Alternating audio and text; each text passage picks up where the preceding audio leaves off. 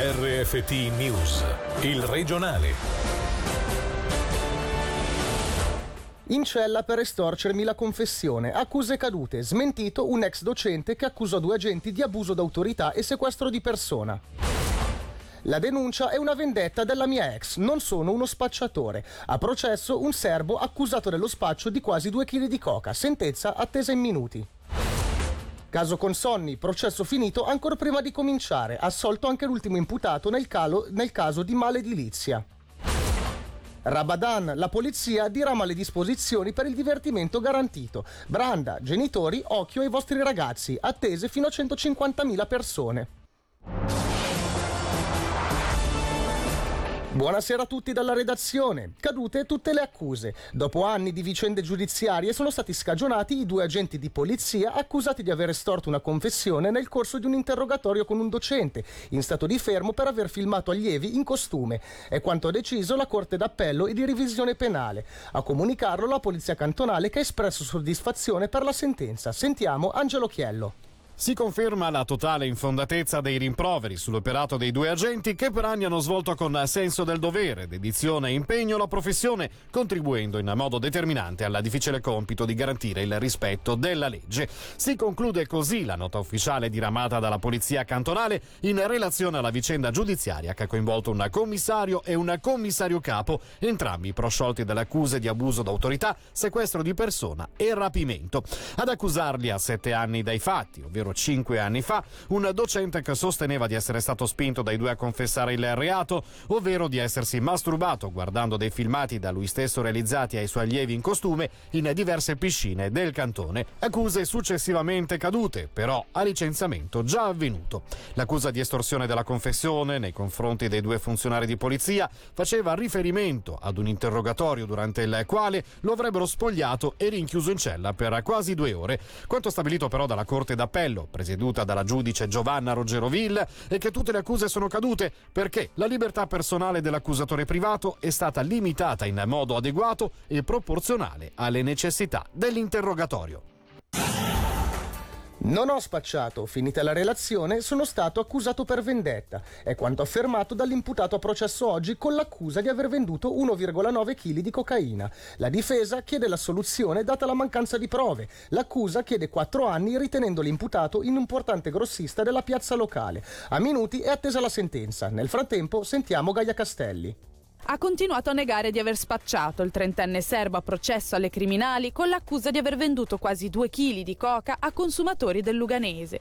Come riporta la regione online, l'uomo ha dichiarato di non aver nulla a che fare con la droga, ma di essere stato preso di mira dopo la fine di una relazione con una donna che ne faceva uso. Il processo è infatti indiziario e l'accusatrice principale è proprio la sua ex, una 43enne italiana coinvolta nel giro di droga e già condannata con il suo compagno a dicembre per lo stesso stesso traffico. Fra i due ci sarebbe stata una storia extraconiugale finita male e dopo un litigio la presunta vendetta. La donna avrebbe chiamato gli inquirenti dichiarando che la coca di cui faceva uso le veniva fornita dall'imputato a processo oggi. Secondo l'ex amante si tratterebbe infatti di un importante grossista attivo per oltre un anno e mezzo sulla piazza locale. L'accusa ritiene che l'imputato non si sia dimostrato collaborativo e abbia dato prova di professionismo e scaltrezza agendo a scopo di lucro, per cui vi sarebbero gli estremi per una condanna a 4 anni e l'espulsione dalla Svizzera per 10. L'accusa chiede invece l'assoluzione o una pena sospesa data l'assenza di prove e vizi di forma in fase di interrogatorio. Un altro proscioglimento nel caso Consonni. Oggi, in un processo finito ancora prima di entrare nel merito, è stato assolto dall'accusa di usura anche l'ultimo degli imputati, un 41enne italiano. A far pendere l'ago della bilancia verso questa decisione è stato il famoso decreto d'abbandono stilato nel 2017 dalla procuratrice pubblica Chiara Borelli. Per i dettagli sentiamo Alessio Fonflue. Galeotto fu il decreto d'abbandono, quel nefasto decreto d'abbandono come lo ha definito colei che l'ha stilato, la procuratrice pubblica Chiara Borelli, e che ha portato al proscioglimento di tutti gli imputati per quello che il sindacato CST ha definito come il peggior caso di mala edilizia in Ticino. L'ultimo in ordine di tempo a essere prosciolto è stato un 48enne italiano per il quale il processo oggi è finito ancora prima di cominciare. Il principio chiamato in causa è stato quello del neibis in idem, per il quale una persona non può essere giudicata due volte per la stessa fattispecie. Il documento regolamento stilato da Chiara Borelli nel 2017 per abbandonare i reati di coazione ed estorsione e promuovere quello di usura è diventato così una soluzione per tutti gli imputati, accusati di taglieggiamenti sistematici delle buste paga degli operai. Un errore per eccesso di zelo, secondo il giudice Mauro Ermani, solo una precisazione per la procuratrice pubblica che ha inoltrato un appello contro la decisione. Ora sarà compito della Corte d'appello e di revisione penale chinarsi sulla questione. Un controllo pediatrico obbligatorio alla fine e non all'inizio delle scuole dell'obbligo. Ad accendere il dibattito sul tema è la Commissione della Sanità del Parlamento. Una visita obbligatoria alla fine delle medie, infatti, sia sullo stato delle vaccinazioni sia sulla prevenzione più ampia in materia sanitaria, consentirebbe di avere controlli più incisivi, favorendo la salute pubblica. Sentiamo il relatore del rapporto in Gran Consiglio, il socialista Raul Ghisletta, e il direttore del DSS, Raffaele De Rosa.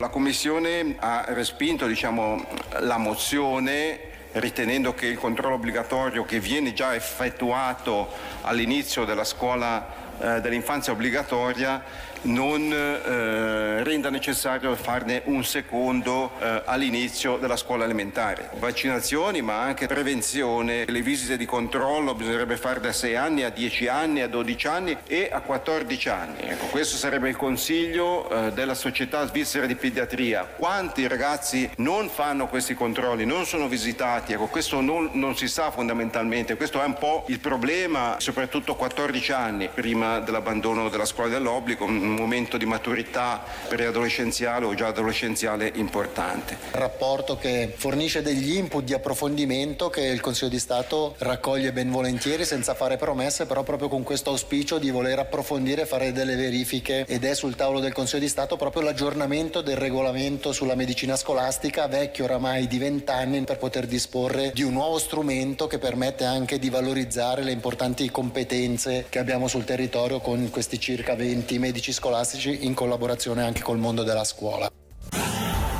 Un incidente avvenuto questa mattina attorno alle 5.30 sulla tratta Lugano-Melide ha bloccato la circolazione ferroviaria per circa tre ore causando vari disagi tra i pendolari. Sentiamo subito Gaia Castelli.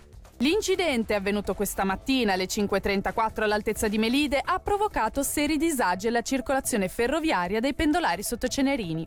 L'interruzione del servizio ferroviario è durata un paio d'ore e ha portato alla soppressione di tre treni a lunga percorrenza e di 30 regionali. Il tutto è stato attenuato dall'introduzione di bus sostitutivi e dalla riapertura del primo binario verso le 8 e del secondo alle 8.15. Stando alle informazioni di Rescue Media, la causa dell'incidente vedrebbe coinvolta una persona persona, ma da parte della polizia non è ancora arrivata una conferma ufficiale. Ora le notizie in breve con Angelo Chiello. Luganese pioggia di milioni per la mobilità. Il Gran Consiglio ha stanziato 20 milioni per migliorare la vivibilità soprattutto dei quartieri in periferia sotto pressione per il traffico pendolare. Galleria di base del Monte Ceneri c'è l'ok dall'Ufficio federale dei trasporti alle corse di prova nel tunnel ferroviario. Si comincerà fra due settimane. I test dureranno fino a fine agosto, poi l'inaugurazione. Terzianum, gruppo attivo nelle residenze con cure e assistenza per anziani, ha ricevuto via libera dalla Comco. Sarà rilevata dal fondo CAPVIS. Per i dipendenti attivi anche in Ticino non ci saranno cambiamenti. 30 km all'ora in via Valle Maggia è quanto propongono in una mozione quattro consiglieri comunali di Locarno per ridurre la velocità in una zona con strutture pubbliche e le scuole di Solduno. Qualche regola da rispettare affinché il divertimento sia garantito per tutti. La polizia di Bellinzona ha diramato un comunicato per sensibilizzare chi deciderà di recarsi al Rabadan. Il carnevale aprirà i battenti giovedì. In sei giorni sono attese fino a 150.000 persone. Angelo Chiello ha sentito il sindaco Mario Branda che, oltre a consigliare di utilizzare i trasporti pubblici gratuiti, ha altre raccomandazioni. Carnevale è un momento di gioia, di allegria, di festa, ci si deve divertire, ma allo stesso tempo usare la testa, evitare situazioni magari che eh, possono mettere a repentaglio la sicurezza propria e quella delle altre persone. E poi naturalmente la sera, momento di grande festa, particolare anche per i genitori che hanno i figli che si recheranno, saranno tantissimi qui al Carnevale di Bellinzona, le giuste raccomandazioni e magari aspettare il loro rientro la sera perché possano verificare che gli orari che sono stati stati loro assegnati siano effettivamente anche rispettati. E da ultimo direi anche la questione dei servizi igienici, utilizzate le infrastrutture che sono state messe a disposizione contribuirà a fare del Ramadan un carnevale più bello e più, più gradevole. Facendo una battuta, non Palazzo delle Orsoline. Assolutamente no, né il Palazzo delle Orsoline né il Palazzo Civico né eh, qualsiasi altro edificio o strada pubblica. Eh, le infrastrutture sono state moltiplicate per la verità proprio anche per tenere conto di queste comprensibili esigenze.